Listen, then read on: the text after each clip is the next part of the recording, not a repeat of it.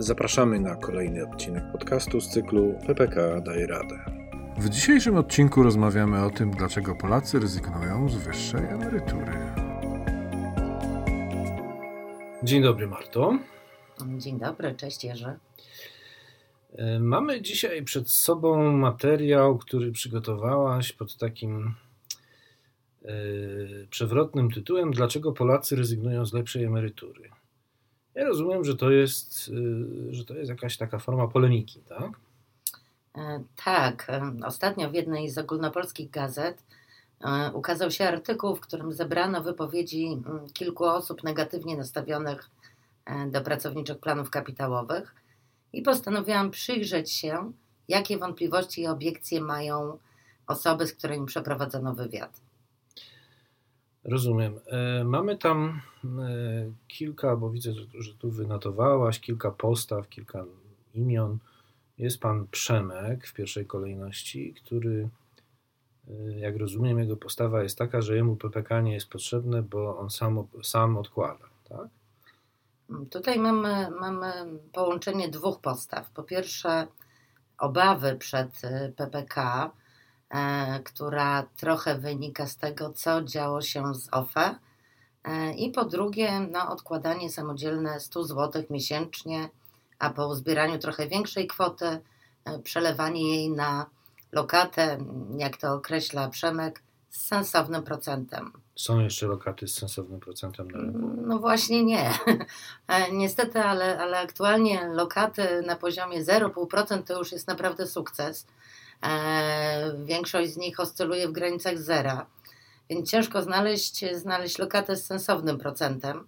Natomiast na pewno sensownym procentem, sensowny procent daje oszczędzanie w pracowniczych planach kapitałowych. I tutaj chciałabym zwrócić uwagę na jedną rzecz. Pan Przemek odkłada co miesiąc 100 zł. Gdyby oszczędzał w pracowniczych planach kapitałowych i wypłacał nawet pieniądze co miesiąc, co miesiąc zamiast 100 zł mógłby wypłacić 152 zł. I to jest dla mnie sensowny procent. No tak, bo w przypadku PPK mamy dopłatę od pracodawcy, której no, pan Przemek, o ile oczywiście nie wynosi narzędzi z pracy albo nie wiem, podobnych rzeczy nie robi, no to nie uzyska nie oszczędzając PPK. Mm, dokładnie. Też chciałabym zwrócić uwagę na to, że pan Przemek ma 43 lata. E, więc tak naprawdę w PPK, gdyby oszczędzał przez najbliższe 17 lat, to mógłby zgromadzić całkiem niezłą sumkę.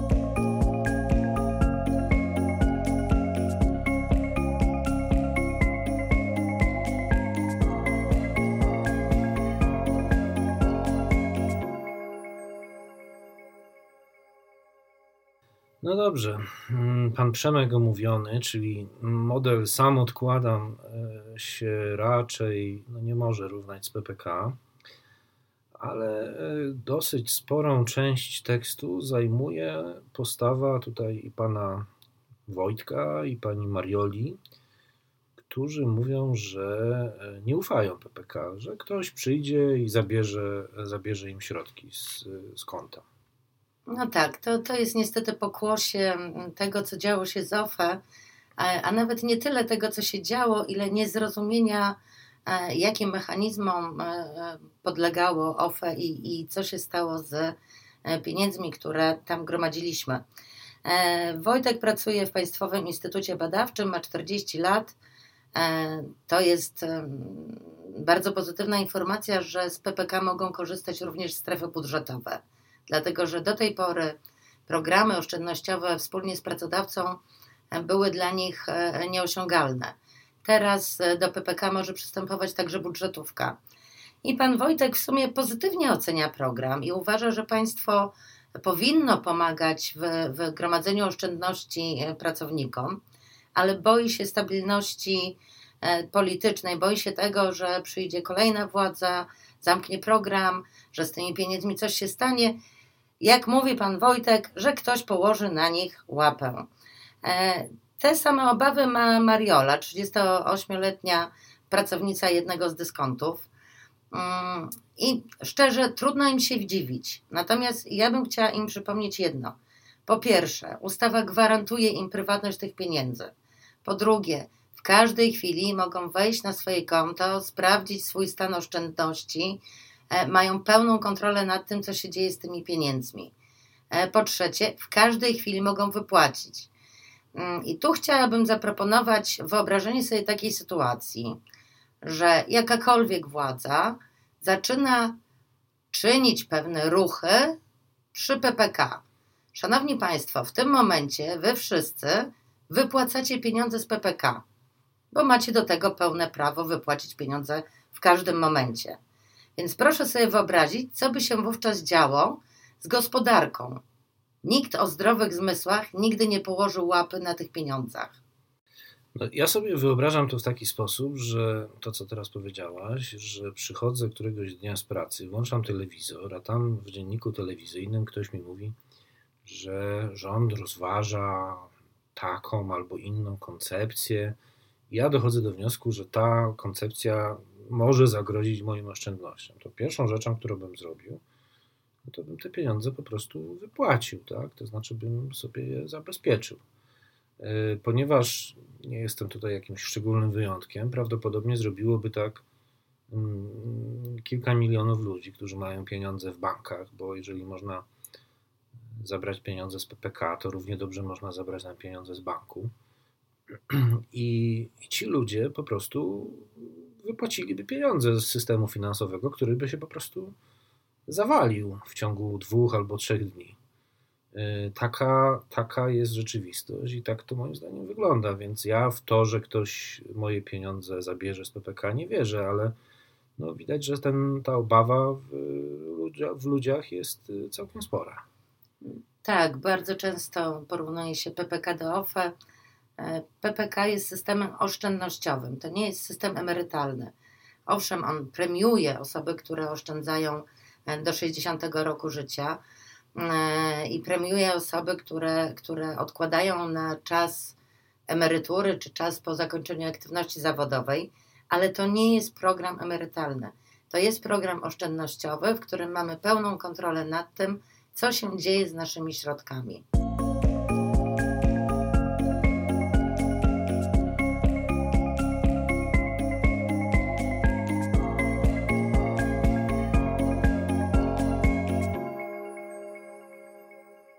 Ja bym chciał jeszcze pociągnąć temat, y, temat OFE. Może zrobimy z tego jakby osobne spotkanie, natomiast chciałem się podzielić dwoma spostrzeżeniami. Ja bardzo często słyszę również te argumenty o OFE, y, także ze strony ludzi, którzy mają dzisiaj dwadzieścia kilka czy trzydzieści kilka lat, czyli ludzi, którzy w momencie, kiedy przenoszono 50, lekko ponad 50% środków z OFE do ZUS-u w 2014 roku, no, byli bardzo młodzi, byli na studiach, nie mieli tam po prostu żadnych pieniędzy odłożonych. Ja je miałem, więc jestem w stanie tutaj powiedzieć, jak ta operacja przebiegła, ale dziwi mnie to, że na ten przy, przykład się powołują ludzie, którzy nie mają takich doświadczeń osobistych i tak naprawdę słyszeli je z drugiej ręki. To jakby pierwsza uwaga.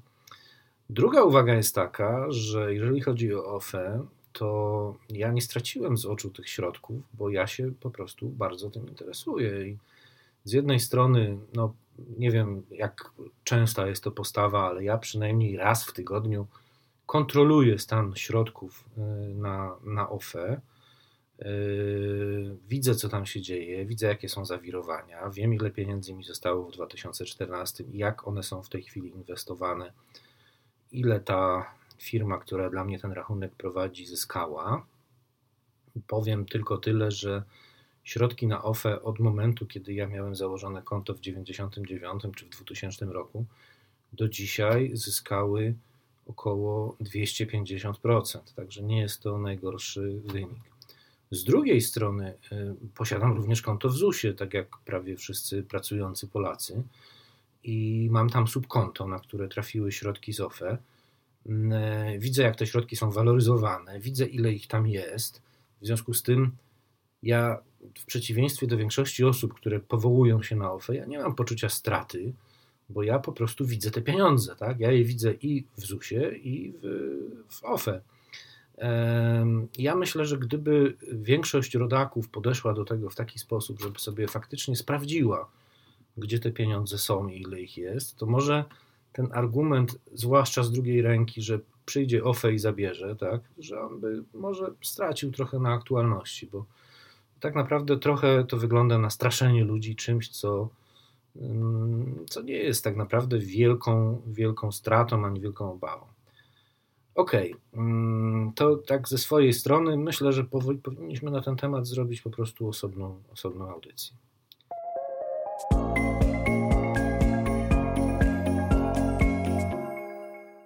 Kolejna postawa, która jest y, opisana przez Ciebie i przez gazetę, na którą się tutaj powołujemy, to y, pani Krystyna i postawa jakoś to będzie. Możesz omówić tą postawę.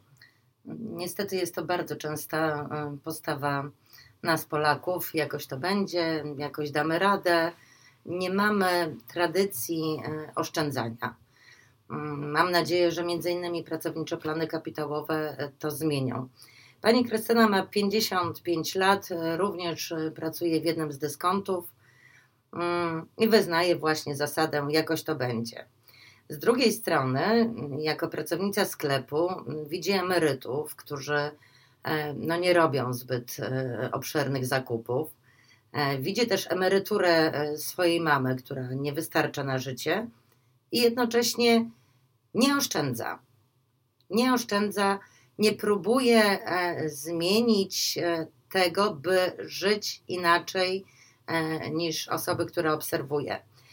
Pani Krystyna liczy na swoje dzieci, które jej pomogą na tak zwane stare lata. Dlatego zrezygnowała z PPK. Mój dziadek zwykł powtarzać: Chcesz liczyć, licz na siebie. I to, to jest powiedzenie, które mi się wielokrotnie w życiu sprawdziło. E, pani Krystyna ma 55 lat. Gdyby przystąpiła do PPK, za 5 lat mogłaby wziąć swoje pieniądze, które wpłaciła, pieniądze, które dodatkowo wpłacił jej pracodawca oraz wszystkie premie od państwa. E, tak naprawdę e, pani Krystyna zrezygnowała z pieniędzy, które były dla niej na wyciągnięcie ręki. I nawet jeśli nie ma zaufania do tego typu programu, to w ciągu pięciu lat mogłaby zgromadzić całkiem niezłe pieniądze, które potrafiły, które pomogłyby jej mm, przejść ten e, e, e, pierwszy etap bycia na emeryturze. I w podobnej sytuacji jest pani Edyta, która ma 50 lat i pracuje w wydawnictwie i która również liczy na to, że dzieci jej pomogą. No i być może uda się przeżyć z emerytury dobrze zarabiającego męża. E, pani Edyta podkreśla jeszcze żartobliwie, że chwała Bogu żyje z nim w dobrych stosunkach. No a jeśli nie, a jeśli te stosunki się popsują, pani Edyta zrezygnowała z dodatkowych pieniędzy, które mogła mieć, nie robiąc tak naprawdę nic, przystępując do PPK i patrząc, jak odkładają się e, jej pieniądze.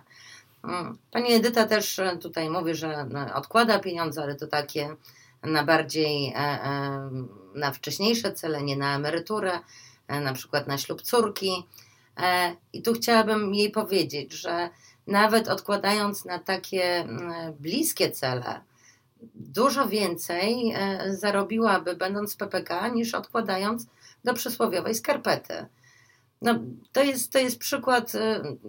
Mi jest osobiście bardzo przykro, jak czytam takie rzeczy, że osoby 55 e, plus czy, czy 50 plus e, rezygnują z oszczędzania, mm, gdzie tak naprawdę to oszczędzanie dla nich to jest świetna sprawa, bo to jest krótki czas, podczas którego mogą zgromadzić duże pieniądze. Czemu zrezygnowali? Trudno powiedzieć. To znaczy, wydaje mi się, że mm, wcale nie trudno powiedzieć, czemu zrezygnowali, bo mm, z tego, co mówisz, to mm, no właśnie zasada jakoś to będzie. I taka, nie chcę używać sformułowania wyuczona bezradność, ale jednak takie podejście, że ktoś musi przyjść i mnie uratować, że w razie czego to będę miała pretensje do wszystkich dookoła, że no muszą mi dzieci pomóc, że państwo musi mi pomóc i tak dalej no jest w tym jakaś taka spuścizna czasów, kiedy nam się wydawało, że w zasadzie państwo jest wszechwładne i wszystko robi za nas. I no, no, nie, jest to, nie jest to fajne, no ale jest, jest rzeczywiście taka postawa. Ja to mogę zrozumieć, natomiast nie rozumiem sytuacji, w której ludzie rezygnują z pieniędzy, które po prostu im się należą. Dostają e, możliwość otrzymywania dodatkowej kasy od pracodawcy, mówiąc kolokwialnie, no i po prostu rezygnują z tego. Ty to rozumiesz? Właśnie ni ni niestety nie do końca, bo e, tak naprawdę proste wyliczenie, prosta matematyka e, pozwala bardzo szybko wyliczyć e, oszczędności. I to nie tylko oszczędności w dłuższym czasie, czyli do 60 czy po 60 roku życia, ale też takie miesięczne, czy dwumiesięczne, czy półroczne. Więc to, to nie są skomplikowane algorytmy czy skomplikowane obliczenia, których e, nie może e, dokonać e, przeciętny, za przeproszeniem, Kowalski. Pozdrawiamy wszystkich Kowalskich. I, i Nowaków też. I Nowaków również. Więc no, ciężko to stwierdzić. Moim zdaniem to jest wciąż brak wiedzy, na czym polegają pracownicze plany kapitałowe, jak można oszczędzać, kiedy można wypłacić pieniądze ale też duże znaczenie ma tutaj nastawienie pracodawcy.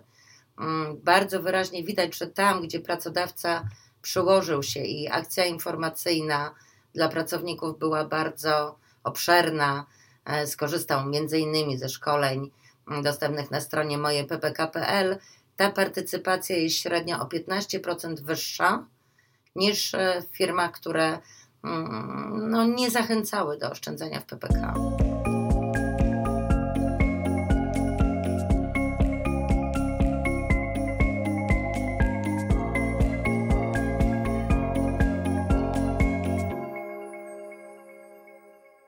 Tu ci wejdę trochę w słowo, bo mówisz, że mm, rodacy nie potrafią tego policzyć. W kolejnym przykładzie, który omawiasz w swoim tekście, jest. E, no ja powiem szczerze, trochę mi ręce opadły. Jest pan Arkadiusz, jakoby pra prawnik z firmy transportowej, i on mówi, że się nie opłaca. I pan Arkadiusz, e, no ja czytając te przykłady, nabrałem pewnego podejrzenia, że wszystko to są postaci wymyślone, bo one mi po prostu tak nie pasują do, do wygłaszanych kwestii, że, że, że nie wiem, jak to inaczej zrozumieć. I ten prawnik z firmy transportowej mówi, że to się nie opłaca, bo jak ktoś zarabia minimalną krajową, to uzbiera w jakimś tam okresie jakąś tam kwotę. Powiem szczerze, że ja się kieruję zwykle y, własnym doświadczeniem. Prawnik z firmy transportowej, no, chciałbym wierzyć, że nie zarabia minimalnej krajowej, tam 2800 brutto, tylko jakąś większą kwotę, więc dlaczego zatroskany o przyszłość PPK prawnik wypowiada się w y, tematach innych osób, a nie podaje własnego przykładu. Y, to po pierwsze. Po drugie, te wyliczenia, z tego co ja widzę, są błędne, bo one nie, nie, nie obejmują wszystkich przy, przypadków, także możliwości obniżenia własnej wpłaty. Tak, co ciekawe, w artykule pan Arkadiusz nie dość, że jest prawnikiem, to jest jeszcze specjalistą kadrowo-płacowym, hmm. więc wydawać by się mogło, że liczenie faktycznie ma opanowane. Tak, pan Arkadiusz skupił się na przykładzie osoby, która mm, zarabia minimalną krajową e, i która ma 50 lat, czyli tak naprawdę 10 lat e, oszczędzania w PPK. I pan Arkadiusz twierdzi, że nie jest to opłacalne, bo wpłacając 56 zł przez 10 lat, mm, czyli 6720 zł e, w sumie, e, dostaje się po ukończeniu 60 roku życia 14 410 zł. Czyli mamy 8 tysięcy mniej więcej, mówiąc mm, kolokwialnie, do przodu. Tak? E, czyli jakieś 130% Jerzy. A, I pan, nie opłaca się, nie opłaca. Nie, nie 8 opłaca się, nie opłaca, nie opłaca. Ale powiem więcej, pan Arkadiusz nie wspomniał o jednej kwestii, która jest e, ważna, że osoba, która zarabia minimalną krajową, a dokładniej 120% minimalnej krajowej, może wnioskować o obniżenie swojej wpłaty do 0,5%. 120% lub mniej. Lub mniej. E, może, może wnioskować o obniżenie swojej wpłaty e, do 0,5% przy zachowaniu 1,5% minimum wpłaty pracodawcy.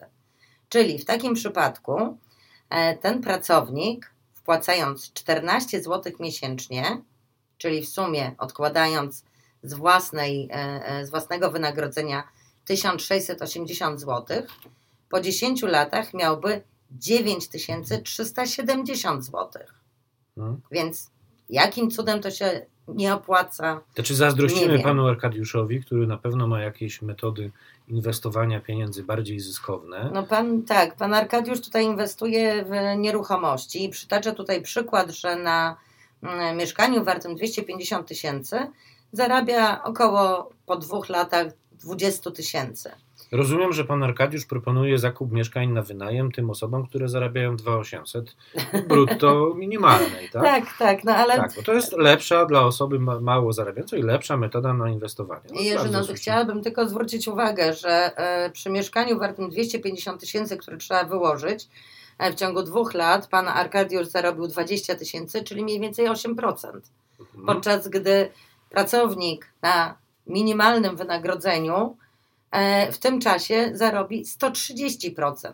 Oczywiście to, to są inne proporcje pieniędzy, no ale tak jak powiedziałeś, ciężko oczekiwać, że każdy będzie miał mm, tutaj odłożone pieniądze na to, żeby kupić za ćwierć miliona e, mieszkanie. To nie jest magia, to, są, to jest matematyka, to są ścisłe wyliczenia. Pracownik na minimalnej w ciągu dwóch lat zarabia około 130% tylko na wpłatach pracodawcy. My nie liczymy tutaj jeszcze dodatkowo zysku, który może wypracować jego fundusz.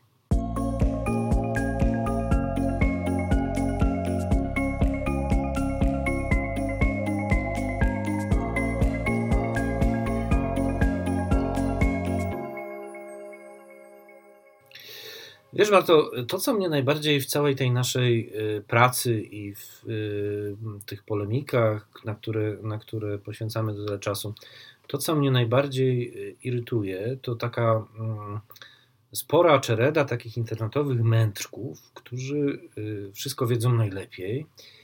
I oni mają już, jak to mówi młodzież, obcykane wszystkie metody inwestowania, i oni wiedzą, że to się nie opłaca. Ja tam siedzę i czytam takie opowieści, mm, od których bolą zęby. Na przykład yy, przeczytałem dzisiaj w gazecie, że pieniądze z PPK idą do budżetu. Y, trochę się zdziwiłem, y, bo moim zdaniem pieniądze, które wpłacam do PPK, to idą do najczęściej prywatnej firmy inwestycyjnej, a nie do żadnego budżetu. Ale czy mogłabyś to skomentować? Do jakiego budżetu idą pieniądze z PPK? Też mnie to, to zaskoczyło, bo tego, tego argumentu wcześniej nie słyszałam, e, że PPK jest stworzone po to, by łatać dziurę budżetową. E, by były pieniądze na 500, by e, tutaj, gdzie brakuje, można było dołożyć. No nie, nie i jeszcze raz nie.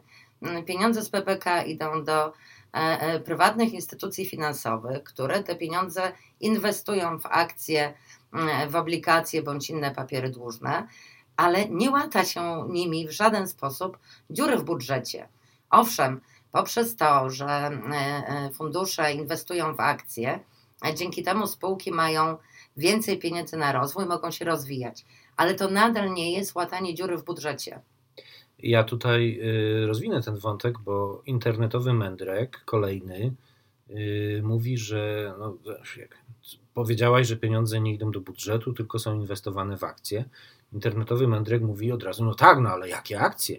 Oni za te pieniądze kupują akcje państwowych spółek i pompują pieniądze do tych państwowych spółek, które tam źle działają.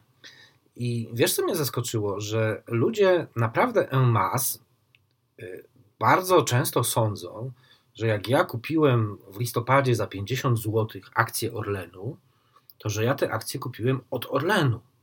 Tak, że pieniądze, 50 zł, które wydałem, poszły do Orlenu. I teraz akcja Orlenu kosztuje 60, ja tą akcję sprzedałem, to ja teraz, no nie wiem, chyba powinienem iść na stację benzynową i dostać 60 zł, tak?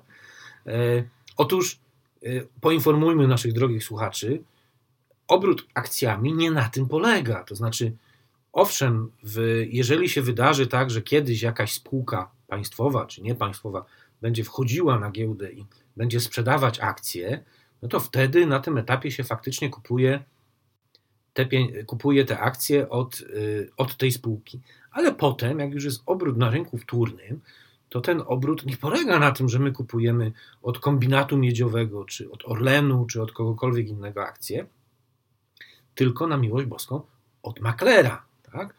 Te akcje rosną albo spadają, my nimi obracamy, a tak naprawdę w naszym imieniu robi to Towarzystwo Funduszy Inwestycyjnych. No i jak dowodzi przykład państw OECD, w długim terminie 20, 30, 40 lat się na tym zyskuje. Ja myślę, że nie mamy czasu na to, żeby e, teraz jeszcze uświadamiać wszystkim, jak działa rynek akcji e, i na czym polega inwestowanie na giełdzie. Mm, chciałabym tylko zaznaczyć, że osoby, które obawiają się e, inwestycji w akcje, czy, czy mają obawy, że mm, zamiast zysku ich fundusz może przynieść stratę, tu też mają pełną dowolność w zarządzaniu swoim funduszem mogą złożyć dyspozycję i wybrać fundusz, który będzie przede wszystkim inwestował w obligacje. E, to będzie fundusz e, stabilniejszy, ale trzeba też zaznaczyć, że zyski e, w takim funduszu będą na pewno niższe.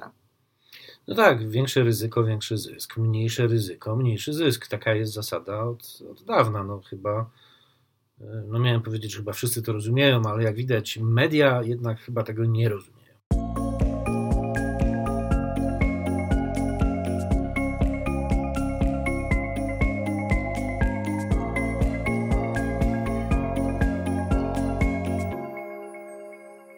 Weźmy ostatni przykład z twojego, z twojego tekstu, czyli przedstawiciel przedsiębiorców. Nie wiem, czy bym tak go nazwał, pan Marek, który y, pyta, dlaczego miałby pracownikom coś dopłacać, czemu on ma w ogóle im dawać jakieś dodatkowe pieniądze i ma nadzieję, że się w ogóle nie będą o to upominać, tak? No, powiem szczerze, że ten przykład trochę mnie przeraził. E, mam nadzieję, że, że to jakiś wyjątek wśród e, przedsiębiorców czy pracodawców. Pan Marek e, tutaj no, mówi wyraźnie, że on nie będzie ze swojej kieszeni finansował czegoś, co pracownikom po prostu się należy. E, pokazuje też totalny brak szacunku tym samym e, dla pracowników. I e, szanowni Państwo, no, no tutaj pan Marek mówi wprost, że chciał namawiać, nakłaniać do rezygnacji z PPK. Zaznaczmy to bardzo wyraźnie, że takie działania są łamaniem prawa. I pan Marek może za takie działania i takie słowa ponieść bardzo wysokie konsekwencje. Wiecie w jakiej wysokości? W takiej, jaką musiałby wypłacić, dając 1,5% wynagrodzenia przez rok swoim pracownikom. Dodajmy, że górna granica wynosi, z tego co pamiętam, w ustawie milion złotych. Tak, więc warto się zastanowić, zanim się zacznie e, namawiać pracowników do rezygnacji z PPK. Ale z drugiej strony, Szanowni Państwo, mamy tutaj pracownika, który no co on biedny ma zrobić? E, ma pracodawcę, który mu wyraźnie mówi, że e, jak przystąpisz do PPK, e, to niestety, ale mogę cię zwolnić. No, nie wiem, jak zareagować na taką sytuację. Mam nadzieję, że rynek pracownika sam będzie regulował takich pracodawców. Natomiast jeszcze raz podkreślę, kwota PPK 1,5% od pracodawcy należy się pracownikowi. I tak jak pracownik e, ma płacone przez pracodawcę ZUS czy składniki inne wynagrodzenia, tak samo pracodawca musi zapłacić 1,5% wynagrodzenia, jeżeli pracownik zostanie w PPK. I bardzo proszę, żebyśmy o tym pamiętali, e, że to nie jest widzimisię pracodawcy, że pracodawca nie może nam obniżyć kwoty wynagrodzenia o kwotę PPK to jest prawo pracownika. Prawo do godnej przyszłości i do godnej emerytury. Jest mi e, tym bardziej przykro, że pan Marek jest e, przedstawicielem, e, jak rozumiem, polskiej firmy. I chciałabym zaznaczyć, że mamy zdecydowanie więcej uczestników w firmach z kapitałem zagranicznym niż z polskim. No tam zrozumienie tego procesu jest chyba lepsze niż, niż w polskich firmach, niestety. Tam po prostu dba się o pracownika, dlatego że pracownik, który e, nie będzie otrzymywał dodatkowych korzyści, który nie będzie pracownikiem szanowanym, wykształci się, nauczy i po prostu zmieni pracę. Więc, żeby pan Marek nie zdziwił się, jeżeli za pół roku będzie musiał szukać nowych pracowników, których znowu będzie musiał przyuczać do prac ogrodowo-budowlanych. Jestem w tej kwestii, muszę Ci się przyznać, jednak dosyć y, pesymistycznie nastawiony. Mm, osobiście znam przykład pracownika bardzo popularnej gazety, y, dziennikarza, który mm, nie zdecydował się, w przeciwieństwie do większości jego kolegów, przystąpić do PPK w ubiegłym roku. E, nie oszczędzał. I ponieważ jeden z argumentów, który wyciągał, to jest taki, był taki, że jego pracodawcy jest i tak ciężko, bo jest pandemia, bo jest w ogóle ciężka sytuacja. I on jest dobrym pracownikiem, rozumie i on się nie chce po te 1,5% od pracodawcy y, schylać. Y, w styczniu tego roku został zwolniony z pracy po ukazywaniu tej wieloletniej, a zwłaszcza w zeszłym roku, lojalności. Y, został zwolniony z pracy w ramach cięć i tam w ramach redukcji etatów. Y, jak już przetrawił w sobie tę gorycz, to usiadłem, ponieważ postanowiłem go dobić jeszcze argumentem. Wziąłem kalkulator i wyliczyłem, że w zeszłym roku nie dostał od pracodawcy w sumie 2130 zł, które mógł dostać, jakby TPPK odbierał. Tak? Także mm, tutaj e, postawa e, rozumienia pracodawcy czasami naprawdę się może obracać przeciwko, przeciwko pracownikowi.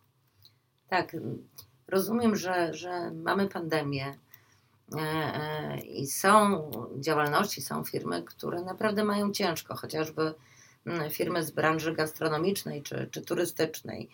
Jeżeli mówimy o niedużej firmie, to e, e, rozumiem sytuację, gdzie pracodawca siada z pracownikami i mówi: Słuchajcie, jest ciężko, sami wiecie, że jest ciężko. Jeżeli mam utrzymać stanowiska pracy, wrócimy do rozmów za miesiąc, za dwa, za trzy. Tak? No jasne, po pandemii. Po pandemii, albo w momencie, kiedy już będziemy mogli przyjmować gości. Mhm. I to jest dla mnie sytuacja zrozumiała. Mamy taki czas, jaki mamy. Chciałabym też zaznaczyć, że sama ustawa daje e, możliwość e, zwolnienia pracodawcy e, z finansowania wpłat do PPK w krytycznych przypadkach, właśnie takich, kiedy mogłoby to grozić upadłością czy redukcją miejsc pracy. Więc tutaj te, te szczególne warunki zatrudnienia w okresie pandemii też mają, e, mają znaczenie. Ale nie może być tak, że przychodzi pracodawca i mówi: Mowy nie ma, nic pracownikom nie dopłacę, ze swojej kieszeni nic nie sfinansuję. To nie jest partnerska rozmowa.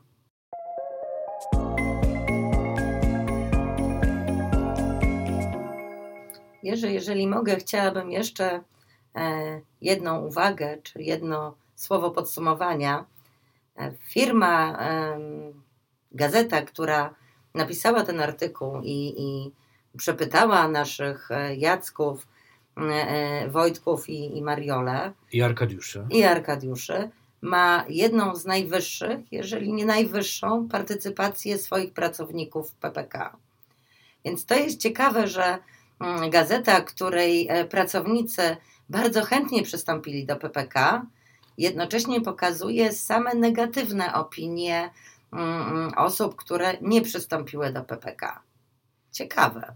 No bardzo, bardzo ciekawa, bardzo ciekawa kwestia rzeczywiście, jak to jest, że yy,